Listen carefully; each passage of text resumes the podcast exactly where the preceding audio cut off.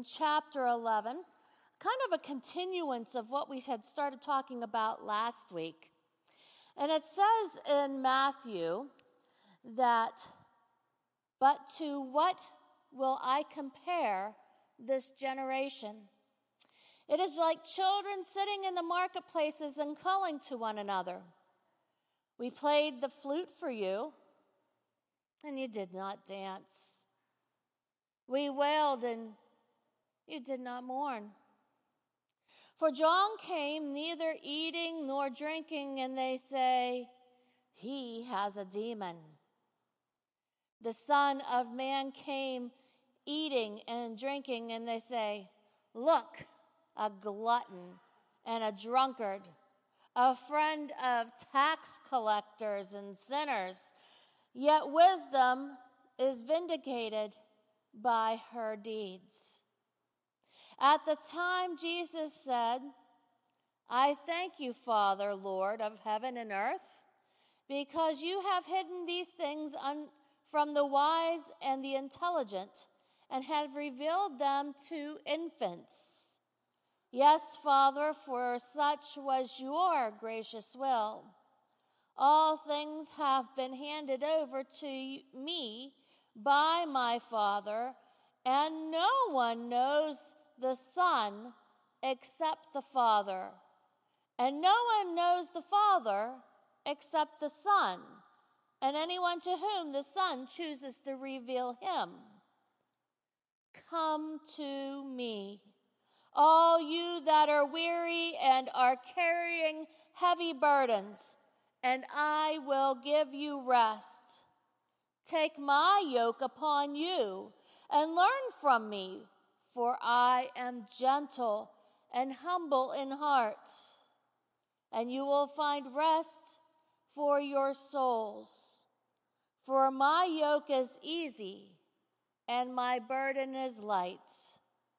This is the word of God for the people of God. Thanks be to God. I invite you to pray with me. Lord God, I thank you for this day. I thank you that we are able to freely hear your word be read in public. I thank you that it makes an imprint on my heart, and I pray on the hearts that have heard your word. I pray, Lord God, today that as I begin to share the message, that we hear your voice in spite of my own. But we go further than that and be inspired to live into your life, the life of the church as the body. We pray this today in Jesus' holy name. Amen.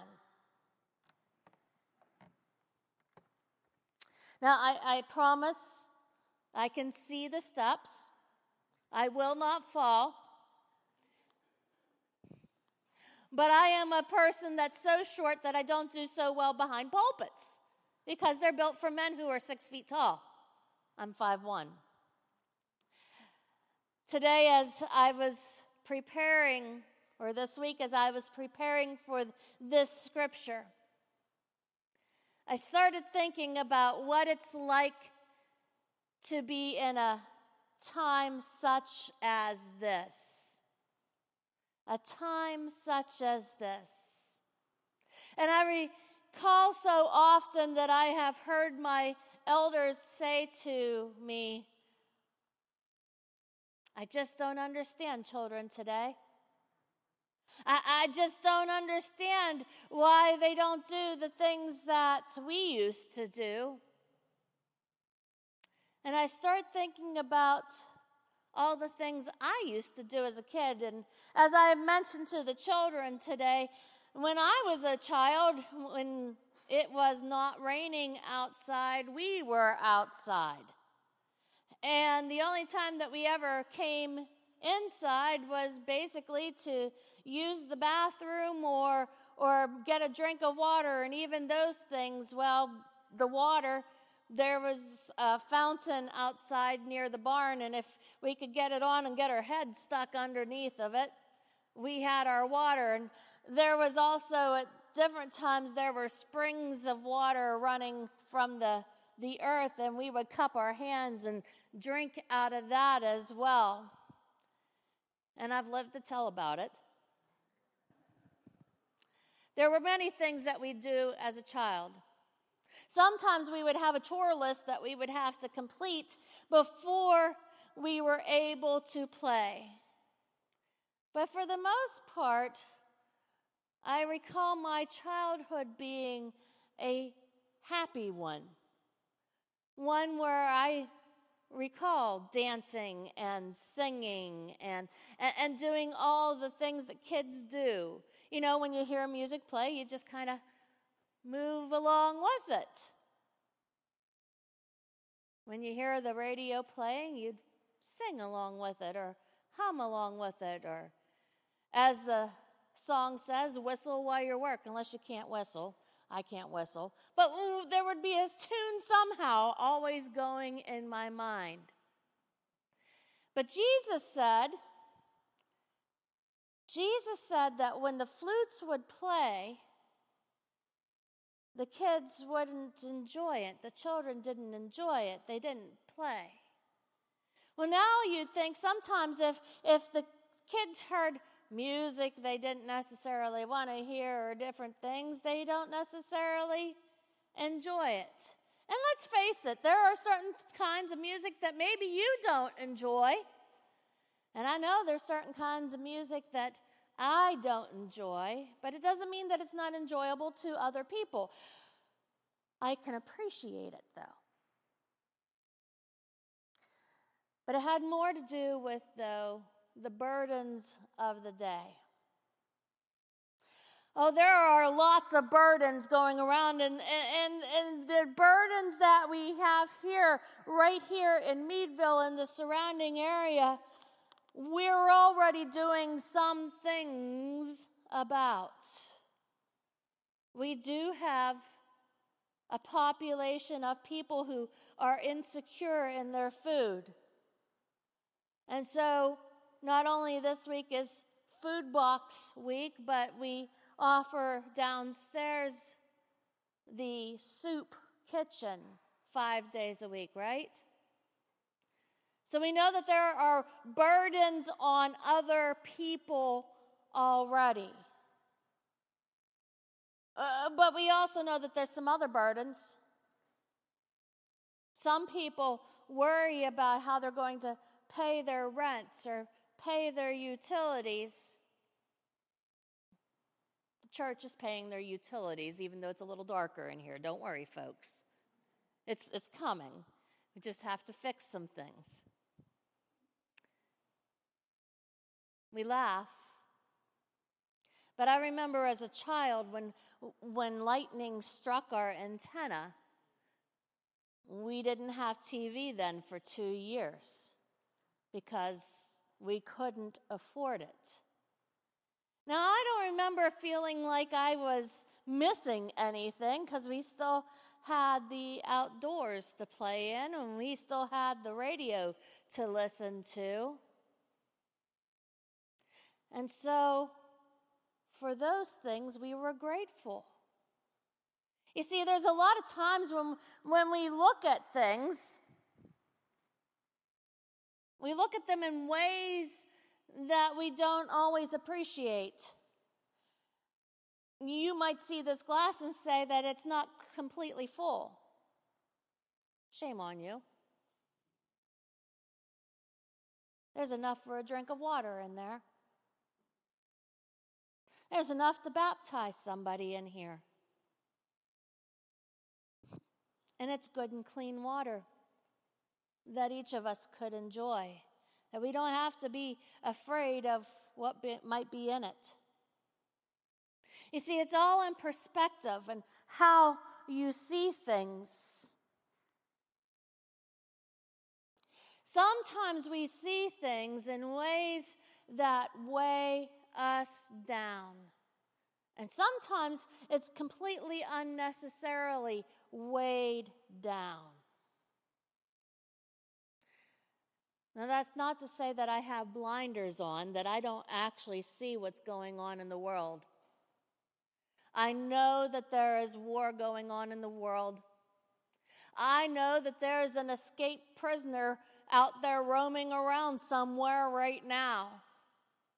I know that there are people that are hurt here, or maybe even physically right now. Or they're just so weighed down because they've lost their place of worship. And believe it or not, that's happened right here in our conference right now. You see, that's the important part of being a lighthouse congregation because we can offer a place of rest in Jesus Christ because we are willing to help wear that yoke and give others rest. One of the things that was read this morning, if you noticed in the liturgy that went with the celebration of an appointment, is this.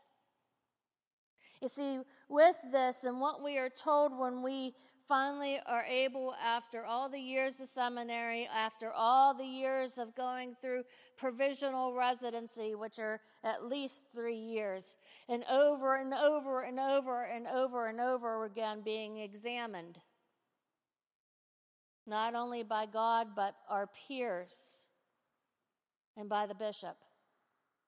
Eventually, we finally get a stole and that stole is to yoke us with God, the Father, the Son, and the Holy Spirit.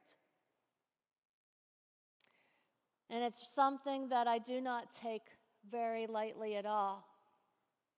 And while you, as you get to know me more, you'll see that I, I, am a glass half full kind of a person, and I do have a lot of joy in me joy of the Lord resides in my heart. It's one of my character traits. But I am also a realist, and I know that I see people in their best of times and in their worst of times and everything in between. And you know what? I'm a human being. And I have some of the best of times and the worst of times and, and everything in between, too.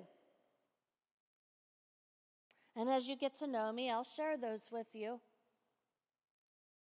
But what I do believe is I was created for a time such as this, just like you are created for a time such as this. You weren't created to be back 2,000 years ago. You weren't created for 2,000 years for now. You were created to be the body of Christ for today. And the body of Christ is meant to work together. Because, well, if you don't, you're going to get too tired to complete the mission, to make disciples of Jesus Christ for the transformation of the world.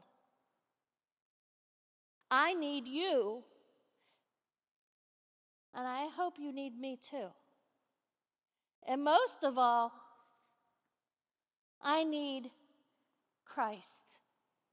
I need that grace that goes before me. I need that grace that, that uh, justified me, that grace that sanctified me, and the, and the same grace that will be in your hearts as well if you let Him in and accept Him as the Lord. And as he says in this scripture, if you don't realize that he is willing to do that for you, uh, he just ask him and he will. Because he'll let you see the glory of the Lord. Have you seen the glory of the Lord lately? Uh, I saw it this morning as I was coming in here because there was another new day. I see the glory of the Lord right now, too, because I see your faces, and I know each of you have been made in the image of our God. Whew! That's a good thing, right? And when I look out there, I see the pretty colors the colors of the windows, and, the, uh, the doors are open outside, and I can see the flowers blooming. You see, I know that my God lives. And I was made for a time such as this. And so I plan on glorifying God in this time. In this time. As long as I draw breath, I will glorify the Lord. How about you? Just remember, I can't do this alone, though. I need help. I need a lot of help. Good gravy, I, uh, we weren't meant to do it alone. We were meant to do it together. And above all else, we can't do it without Jesus. We need His strength, His breath in our lungs. Breathe in. You feeling more powerful already? Breathe them in again. Feel them? We need Him. Let's pray. Lord, I thank you today for that yoke that you have put on each of us, calling us your own. I pray, Lord God, that we live into you more and more every day. And I pray, Lord God, that as the time is coming closer and closer